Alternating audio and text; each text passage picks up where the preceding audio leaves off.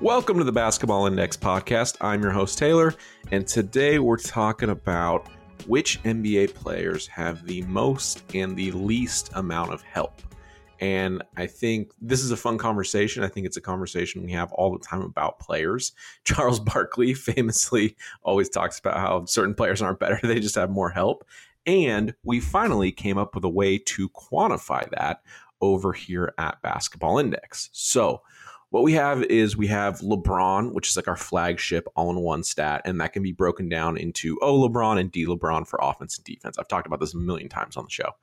But now we have something, we just changed the name of it. It used to be called something else. Now it's called teammate and then whatever stat you want to look up in the site. I think it used to be called context, where it was like trying to tell you the player's context, but we decided teammates just a way better name. So like you'll have Jamal Murray's LeBron or his O LeBron, right? It's like a two, it's 2.0, right? And then his teammate O LeBron is a different number. And basically, when he's on the court, what is the average LeBron, O LeBron of the players around him? So we finally have a way to quantify, like a pretty good way, how much help a player has around them and that's pretty important for taking into account you know how valuable a player is what their situation is. Um, something like russell westbrook where in his mvp season i'm going to guess his teammate o lebron extremely low and that was part of the argument of why what he was doing was so impressive. Now it happens the opposite way right? Like you're on the golden state kevin durant teams and you get dinged a little bit because it's like well you're on a super team yada yada yada. So these arguments have always existed, I think for good reason, but now we have the ability to use more concrete numbers when having these types of conversations. So maybe they're a little bit more fair, I guess, maybe a good way to describe it. I'm not sure. But let's look at which teammates had the most help on offense and defense, and we'll dig into that and see what we can kind of find out. So basically, what I did to create this list of players is I was like, right now, I just want to look at star players, like who are the players we know about at the top of the league that are getting the most and least amount of help. So what I did was I went to our leaderboard tool. We have a way you can filter by the search at the bottom. It's called the custom filter metric, and you choose your stat and you put a a value kind of at the bottom and the top, like how you want to cut the search off. So what we did for this episode is I grabbed O LeBron, which is our overall offensive impact, and you have to have an O LeBron of at least two. Which, if you're familiar with the O LeBron scale, like you're getting to like top 40 range at an O LeBron of two. So I wanted to look at the players that are impacting the game at a high rate on offense and look at their their teammates kind of surrounding them. I think for what the list I actually grabbed for this season, there are 33 players on the list. So basically I want to take like the, the top end players of the league. And again, we're going to look at teammate O LeBron and teammate D LeBron again when De'Aaron Fox is on the court, how good are his teammates at offense and defense? Like that's what we're going to go through. But again, you can go through this if you go on the basketball index site and you can look at teammate whatever i think it's for like basically any stat in our database so there's some cool things where it's like you can look at teammate rim protection or you can look at teammate uh, perimeter isolation defense so you can find out things of like well, is this big out there all alone with no one that can stay in front of them? Like the Jazz in 2020 and 2021 with Rudy Gobert struggling so much in the playoffs.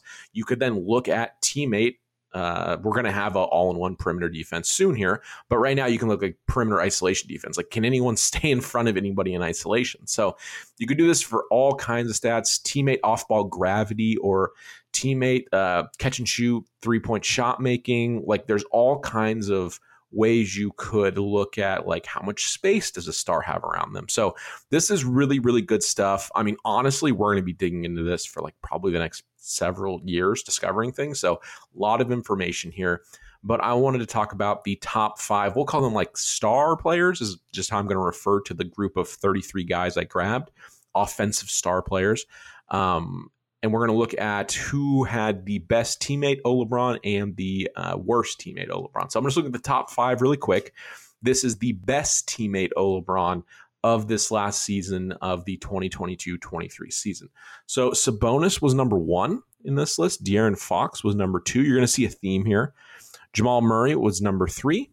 Uh, Jokic was four, and Lauri Markkanen was five. So this is going to happen sometimes where there's a pair of teammates because they're boosting up each other's situation. I think it happens. Cleveland's pretty high on this list with Donovan Mitchell and Garland. They're both like I think like in the top twelve. This happens with a couple other teammates. I think Julius Randle and Jalen Brunson are both in the top twelve as well. So again, that makes sense because it's like you're a pretty good offensive player if you're on this list. If we're looking at it right. And if you have another teammate who's like a like a all star candidate or an all NBA player, the chances of your teammate, oh, LeBron, being a lot higher. So the Kings were, I mean, we talked about it a lot with Christian and Tim on our episodes when we were doing power rankings, things like that, where the Kings were just completely built for offense. Where Sabonis, again, number one in teammate O LeBron, meaning his teammates had the highest average O LeBron when he was on the court of any player in the league. And, you know, they saw you saw this year that they used him as like a passing hub. That made a lot of sense. He was a good facilitator. On top of that, De'Aaron Fox, number two, who had a fantastic year. We saw him really play well in the playoffs before injuring his finger.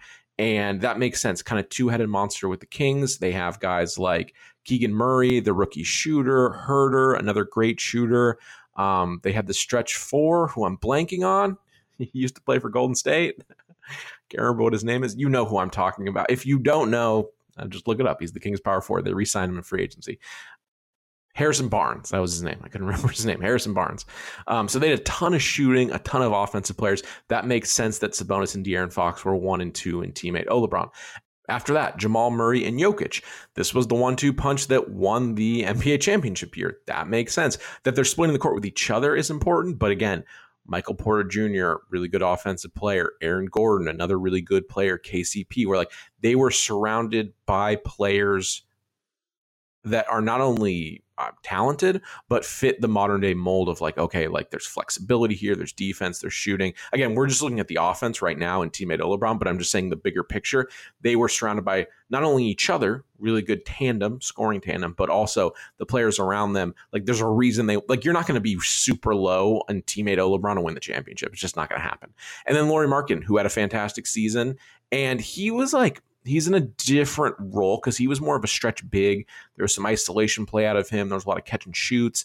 Uh, really good offensive player, but also was surrounded by offense because in that role of stretch big, it's hard to be super impactful if like your creators aren't doing anything, right? So I thought that was a pretty interesting top five guys. I think that makes sense. Those were offensive oriented teams.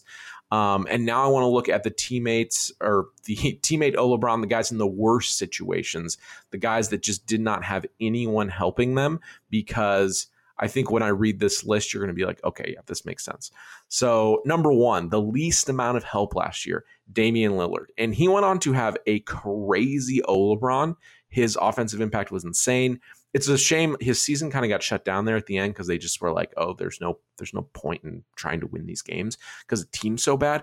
But Dame himself is playing at such a high level. I'm pretty sure he was number one. Looking at right now, yeah, he was number one in just normal O LeBron. So his offensive impact was the best in the league, and he had the worst teammate O LeBron. So really difficult situation for him to succeed but went out, balled out, and played out of his mind. Played at a really high All NBA level. I thought, like honestly, could have snuck in there as like a dark horse MVP candidate. Maybe not to win, but like I think he was really in that conversation. But when your teammate O LeBron is that low. That's really tough. I wonder if in the future that if you could use, I mean, you should, like when looking at MVP candidates, I think this would be a really good stat to look at because it's like if you have no one around you, like you're like of course your team's not going to be good but like i almost think that shines a light on what you're doing even more. Uh, number two jimmy butler of miami. So we know that miami roster not exactly offensively slanted. Good defensively so i'm just going to jump ahead here. We're going to look at teammate d lebron uh, jimmy butler's teammate d lebron quite good is in the top 10 because that was a defensive oriented team. Obviously, they make that playoff run, but offensively, not really surrounded by much. So we have Dame at number one, Jimmy Butler at two, after that, LeBron at three. Like the first half of the season, it's hard with the Lakers last year because after the trade deadline, they were like a brand new team and they had a lot more offensive impact. Just like they acquired guys that that fit the team better, that also were just frankly playing better. Um, but the first half of that season like really hurts it in the teammate O LeBron department for the player LeBron, not the stat LeBron. uh, after that, Kawhi Leonard and Paul George. So the issue with the Clippers were Kawhi Leonard didn't play a ton last year because they were kind of easing him back in. And then uh, Paul George also in the mix, but surrounding them, they have a very brittle team because I've talked about this before. When you, I'd say like there was some min maxing going on, also like a veteran team. But when you surround your two best players, Paul George and Jan, or, I'm sorry, Paul George and Kawhi Leonard, not Giannis, uh, with shooters. I know they had Luke Kennard. They traded him. They have one of those more uh, whatever Morris twin they had was as is pretty much mostly a catch and shoot guy at this point in his career.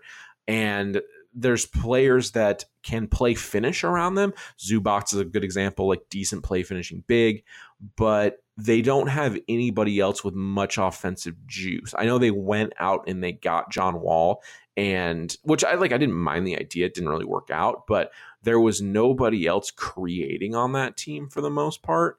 And I think that really hurt Kawhi Leonard and Paul George's teammate O LeBron. Again, there was play finishing around them, but like not a lot of like oomph from anybody else. I know they made a trade. They got Bones Hyland and Russell Westbrook late in the year, and that did help. But I don't know what's going on with the Clippers. I'm not sure. Like, I guess maybe has their ship sailed? Is this window over? Because like, if Kawhi's not going to be healthy, Paul George, like they're both on the wrong side of 30. I don't know. This is a it, this would be an interesting thing to present to their team and be like, you know, what do you what do you think's going on here? You want to like try one more run at this, or you want to try to blow this up while Paul George still has some trade value? I don't know. We don't. We're not surrounding these guys with. You're surrounding these guys with like solid NBA talent, but like not surrounding them with like any other type of like real difference maker. I guess Russ is there, and I, I guess that's what you're gonna roll with. But I don't know.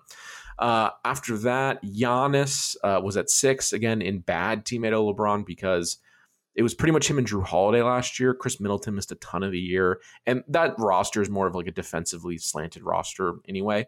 Uh, after that, LaMelo Ball just not getting a lot of help. Um, SGA on this list not getting a ton of help. Devin Booker prior to the Durant trade, like that team just did not have a lot of oomph. So. Um, just it's not not great, not great. Uh, after that, AD because the same thing with with the LeBron situation. The first half of the year it was like it was pretty much those two guys, and that was about it. And then Luka, Luka was at eleven. Tyrese Halliburton uh, rounds out the top twelve, where it's like Luka and Halliburton, younger players, people are really excited about, but they're just they're not exactly in built like in a situation to win anything that's been happening. I know Luka had a deep playoff run, but like that was mostly just Luka. And then Halliburton, you know, he's going to be age 24. He does have a little bit of help around him just as far as the team goes. But again, offense, another creator, another difference maker, just not really there. So that was uh, kind of looking at the top 12 of the best and the worst situations for stars. Let's go over to the defensive side of things. So, Defensively, teammate D LeBron. So when you're on the court, are you surrounded by good defenders? I'm going to read the top five here. And uh, I like this Darius Garland, number one on Cleveland, Donovan Mitchell, number two. When you have Evan Mobley and Jarrett Allen behind you, that's I mean, I, I, just did a post about this where, like, not only are those guys pretty good interior defenders, but they both have the ability to switch out on the perimeter and hold their own. And not only that, like, they're just two of the better switching bigs in the league. So while it does run into problems offensively, when you have two defensive bigs on your team that don't at this point you know, we're all really excited about Mobley, but at this point, not a ton of offensive game. You saw that in the playoffs last year. It was a problem.